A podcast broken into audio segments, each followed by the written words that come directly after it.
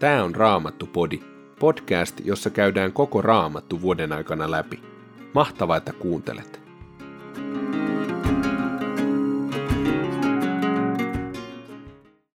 Luetaan yhdessä 4. Mooseksen kirjasta, luku 26. Sitten ekasta korintilaiskirjeestä, luvut 8 ja 9. Ja lopuksi psalmista 22 otetaan jakeet 1-12. 4. Mooseksen kirja, luku 26. Kun vitsaus oli mennyt ohi, Herra sanoi Moosekselle ja pappi Eleassarille, Aaronin pojalle: laskekaa suvuittain Israelin kaikki 20 vuotta täyttäneet sotakelpoiset miehet. Mooses ja pappi Eleassar puhuivat israelilaisille Moabin tasangolla, Jordanin varrella, vastapäätä Jerikoa. Herran Moosekselle antaman käskyn mukaisesti he määräsivät laskettaviksi kaikki 20 vuotta täyttäneet miehet. Egyptistä lähteneet israelilaiset olivat heimoittain ja suvuittain lueteltuina nämä: Ruubenin, Israelin esikoisen jälkeläiset, olivat Heenok ja hänen sukunsa, Pallu ja hänen sukunsa, Hesron ja hänen sukunsa sekä Karmi ja hänen sukunsa. Nämä olivat ruubenilaissuvut, niissä oli laskettuja ja muistiin merkittyjä miehiä yhteensä 43 730. Pallun jälkeläiset olivat Eliab sekä Eliabin pojat Nemuel, Datan ja Abiram. Datan ja Abiram olivat ne kansan edusmiehet, jotka yhdessä Koorahin joukon kanssa nousivat Herraa vastaan uhmaamalla Moosesta ja Aaronia. Mutta maa repesi heidän altaan ja nieli sekä heidät että Koorahin, ja samalla tuhoutuivat heidän kannattajansa, kun tuli poltti 250 miestä. Näin heistä tuli varoittava esimerkki.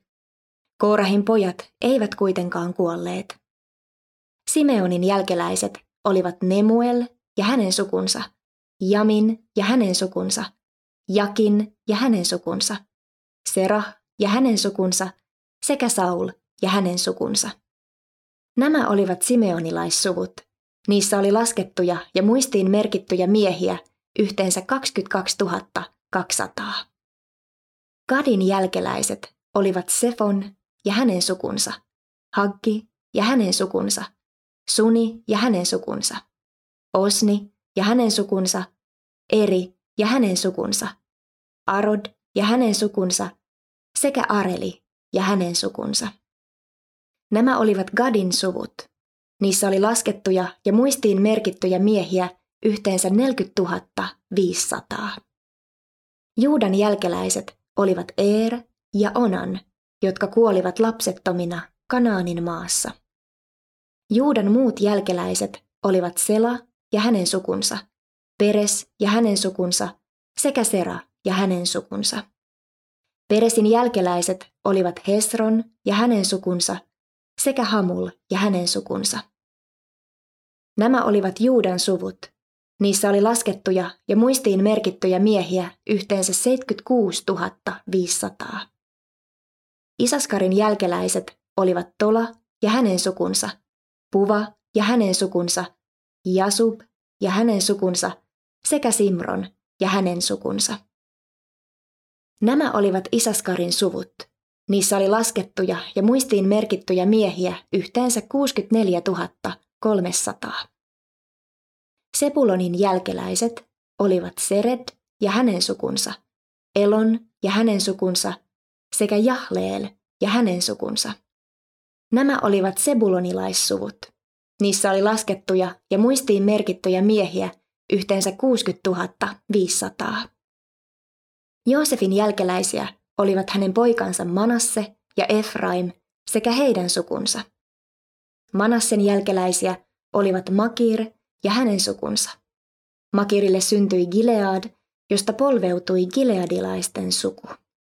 Gileadin jälkeläisiä olivat Ieser ja hänen sukunsa, Helek ja hänen sukunsa, Asriel ja hänen sukunsa, Sekem ja hänen sukunsa, Semida ja hänen sukunsa sekä Hefer ja hänen sukunsa.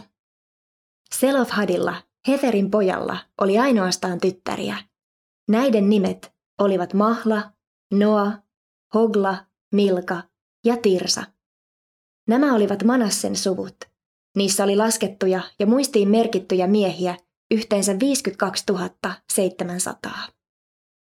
Efraimin jälkeläiset olivat Sutela ja hänen sukunsa, Beker ja hänen sukunsa sekä Tahan ja hänen sukunsa. Sutelahin jälkeläisiä olivat Eran ja hänen sukunsa. Nämä olivat Efraimin suvut. Niissä oli laskettuja ja muistiin merkittyjä miehiä yhteensä 32 500. Tässä olivat Joosefin jälkeläiset suvuittain lueteltuina. Benjaminin jälkeläiset olivat Bela ja hänen sukunsa, Asbel ja hänen sukunsa, Ahiram ja hänen sukunsa, Sefufaam ja hänen sukunsa sekä Hufam ja hänen sukunsa. Belan jälkeläisiä olivat Aard ja Naaman sekä heidän sukunsa. Nämä olivat Benjaminin suvut. Niissä oli laskettuja ja muistiin merkittyjä miehiä yhteensä 45 600. Danin jälkeläisiä olivat Suham ja hänen sukunsa. Nämä olivat Danin suvut. Suhamin suvuissa oli laskettuja ja muistiin merkittyjä miehiä yhteensä 64 400. Asserin jälkeläiset olivat Jimna ja hänen sukunsa, Jisvi ja hänen sukunsa sekä Beria ja hänen sukunsa.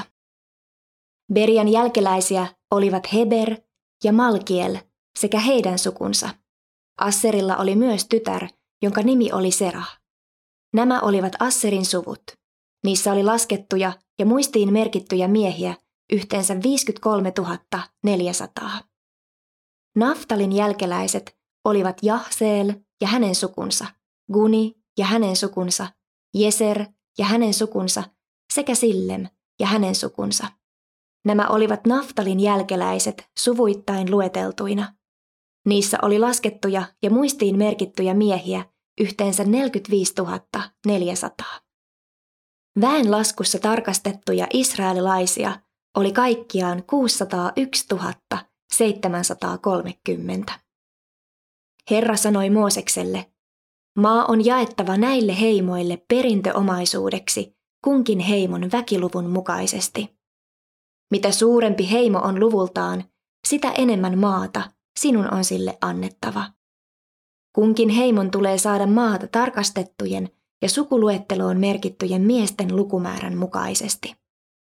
Maa on jaettava arpomalla, ja sitä tulee antaa kullekin suvulle sen oman heimon alueelta. Niin suurten kuin pientenkin heimojen keskuudessa maa jaettakoon arpomalla. Leevin jälkeläiset, jotka laskettiin ja merkittiin muistiin, olivat Gerson ja hänen sukunsa, Kehat ja hänen sukunsa sekä Merari ja hänen sukunsa. Leeviläissukuja olivat myös Libnin, Hebronin, Maalin, Musin ja Koorahin suvut. Kehatille syntyi Amram. Amramin vaimo oli Jokebed, joka oli syntynyt Leeville Egyptissä. Jokebed synnytti Aaronin ja Mooseksen sekä heidän sisarensa Mirjamin. Aaronille syntyivät Nabad, Abihu, Eleassar ja Itamar. Mutta Nabad ja Abihu kuolivat tuodessaan väärin tehtyä tulta Herran eteen. Laskettuja ja muistiin merkittyjä yli kuukauden ikäisiä miespuolisia leeviläisiä oli 23 000. Heitä ei tarkastettu eikä laskettu muiden israelilaisten mukana, sillä he eivät saaneet itselleen maata perintöomaisuudeksi, kuten muut israelilaiset. Nämä olivat ne israelilaiset, jotka Mooses ja pappi Eleassar laskivat ja merkitsivät sukuluetteloihin, kun he toimittivat väenlaskun Moabin tasangolla, Jordanin varrella, vastapäätä Jerikoa. Tässä joukossa ei ollut enää ainoatakaan niistä israelilaisista, jotka Mooses ja Aaron olivat laskeneet ja merkinneet sukuluetteloihin Siinain autiomaassa toimittamassaan väenlaskussa. Olihan Herra sanonut, että he kuolisivat autiomaassa ja että heistä jäisivät eloon vain Kaaleb, Jefunnen poika, ja Joosua, Nunin poika. Eka Korintilaiskirje, luku 8. Sitten on puhuttava epäjumalille uhratusta lihasta. Meillä kaikilla toki on tästä asiasta tieto, mutta tieto tekee ylpeäksi. Rakkaus sen sijaan rakentaa. Jos joku luulee tietävänsä jotakin, hänellä ei vielä ole oikeaa tietoa. Mutta jos joku rakastaa Jumalaa, hänet Jumala tuntee. Epäjumalille uhratun lihan syömisestä sanon näin. Me tiedämme, ettei epäjumalia ole olemassa. On vain yksi ainoa Jumala. Onhan tosin sekä taivaassa että maan päällä niin sanottuja jumalia, moniakin jumalia ja herroja, mutta meillä on vain yksi Jumala, Isä. Hänestä on kaikki lähtöisin ja hänen luokseen olemme matkalla. Meillä on vain yksi Herra, Jeesus Kristus. Hänen välityksellään on kaikki luotu, niin myös meidät. Mutta kaikilla ei tätä tietoa ole. Tottumuksesta epäjumaliin jotkut lihaa syödessään edelleenkin ajattelevat, että se on epäjumalille uhrattua, ja tämä tahraa heidän epävarman oman tuntonsa. Ei ruoka vie meitä lähemmäs Jumalaa. Emme menetä mitään, jos jätämme syömättä, emmekä voita mitään, jos syömme. Pitäkää kuitenkin huoli siitä, ettei tämä teidän vapautenne saa heikkoja kompastumaan. Jos heikko veljesi näkee sinut, jolla on tietoa, aterialla epäjumalan temppelissä, eikö hänen oma tuntonsa saa tästä tukea siihen, että hänkin voisi syödä uhrilihaa? Näin sinun tietosi vie tuhoon tuon heikon, oman veljesi, jonka vuoksi Kristus on kuollut. Kun te tällä tavoin teette syntiä veljiänne vastaan ja haavoitatte heidän horjuvaa omaa tuntoaan, teette syntiä Kristusta vastaan. Näin ollen, jos ruoka viettelee veljeni syntiin, en ikinä enää syö lihaa, jotta en viettelisi veljeäni. Luku 9. Enkö minä ole vapaa? Enkö ole apostoli? Enkö ole nähnyt Herraamme Jeesusta? Ettekö te itse ole tulos minun työstäni Herran palveluksessa? Jos eivät muut pidäkään minua apostolina, teidän apostolinne ainakin olen. Tehän olette sinetti, joka vahvistaa, että olen Herran apostoli. Näin minä puolustaudun niiden edessä, jotka minua tutkivat. Eikö meillä olisi oikeutta ruokaan ja juomaan? Eikö meillä olisi oikeutta ottaa matkoillemme mukaan vaimoa, uskon sisarta, niin kuin tekevät muut apostolit, Herran veljet ja Keefas? Olemmeko minä ja Barnabas ainoat, joiden on tehtävä ansiotyötä? Ei kai kukaan palvele sotilaana omalla kustannuksellaan. Kai se, joka istuttaa viinitarhan, myös syö sen hedelmiä. Ja kai se, joka paimentaa lampaita ja vuohia, myös käyttää niiden maitoa. En tässä esitä vain ihmisten ajatuksia, sillä lakikin sanoo samaa. Sanotaanhan Mooseksen laissa, älä sido puivan härän suuta. Ei kai Jumala tässä häristä huolehdi. Kaiketi hän sanoo tämän meidän vuoksemme. Meitä ajatellenhan on kirjoitettu. Kyntäjän tulee kyntää ja puimamiehen puida siinä toivossa, että saa oman osuutensa. Kun me olemme kylväneet teihin hengellisen kylvön, olisiko liikaa, jos korjaisimme teiltä aineellisen sadon? Jos muilla on oikeus saada teiltä jotakin, eikö vielä suuremmalla syyllä meillä? Me emme kuitenkaan ole käyttäneet tätä oikeutta hyväksemme, vaan kestämme mitä tahansa, jotta emme vain olisi esteenä Kristuksen evankeliumille. Ettekö tiedä, että temppelissä palvelevat papit saavat temppelistä elatuksensa? Ja ne, jotka toimittavat uhrit, saavat alttarille tuoduista uhreista osuutensa. Samoin on Herra määrännyt, että evankeliumin julistajien tulee saada elantonsa evankeliumista.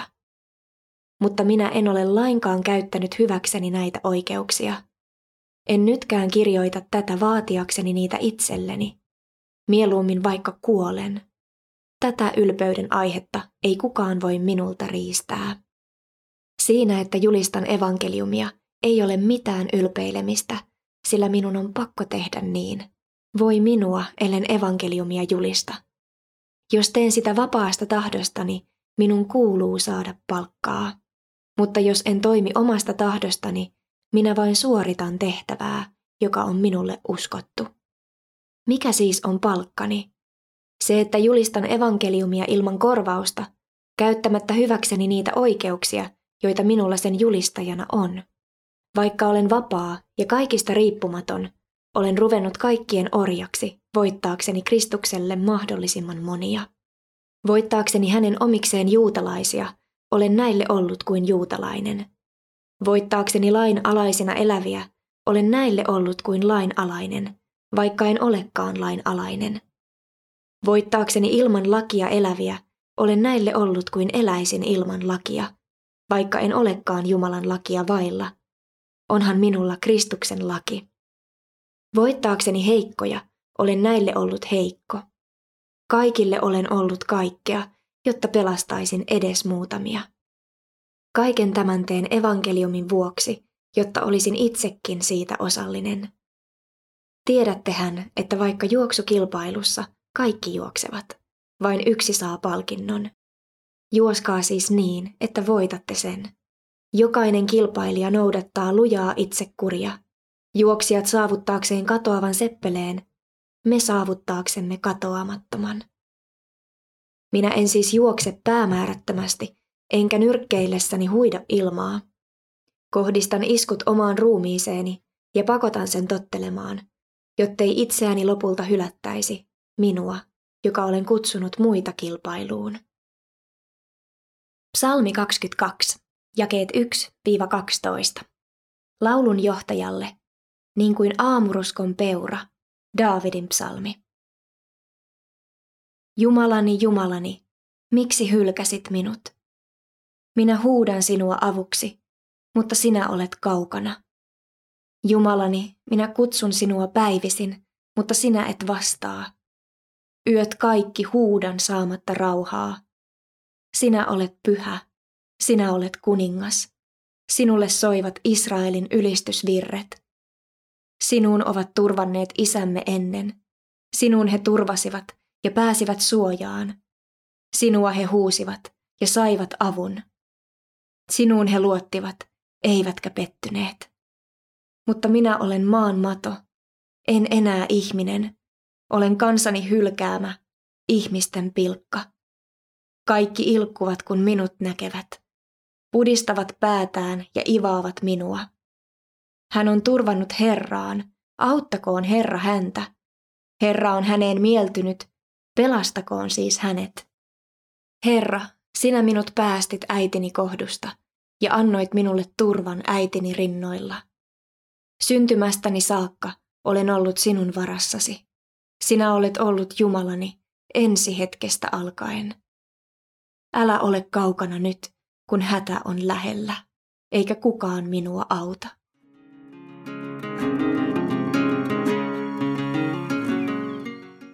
Onko antaminen sulle helppoa vai haastavaa? Mä nimittäin takkoan itse sen kanssa aina välillä. Mua rohkasi tos yksi kerta, kun mun työkaveri Jeriko opetti mulle, että hebreankielinen sana ahava, eli rakkaus, on yksi Jumalan nimistä, ja että ahava tarkoittaa suomeksi antamista. Musta oli niin jotenkin mind-blowing tajuta, että antaminen on rakkauden syvintä olemusta, Jumalan olemuksen ydintä, ja että mut on luotu ja kutsuttu myös antaan, ja niin heijastaa Jumalan kuvaa mun elämässä. Jeriko sanoi vielä niin hyvin, että rakkaus virtaa vuolaana vastaanottamisena ja antamisena Isän ja Jeesuksen ja Pyhän Hengen välillä. Mitä elävä Jeesus voisi kutsua sua vastaanottaan ja antaan eteenpäin? Raamattupodin sulle tarjoaa Opko, ja kuunnella voit muun muassa Spotifysta, Apple Podcastsista ja yleisistä podcast-sovelluksista, niin kuin Castboxista, Pocket Castsista ja Podcast Addictista.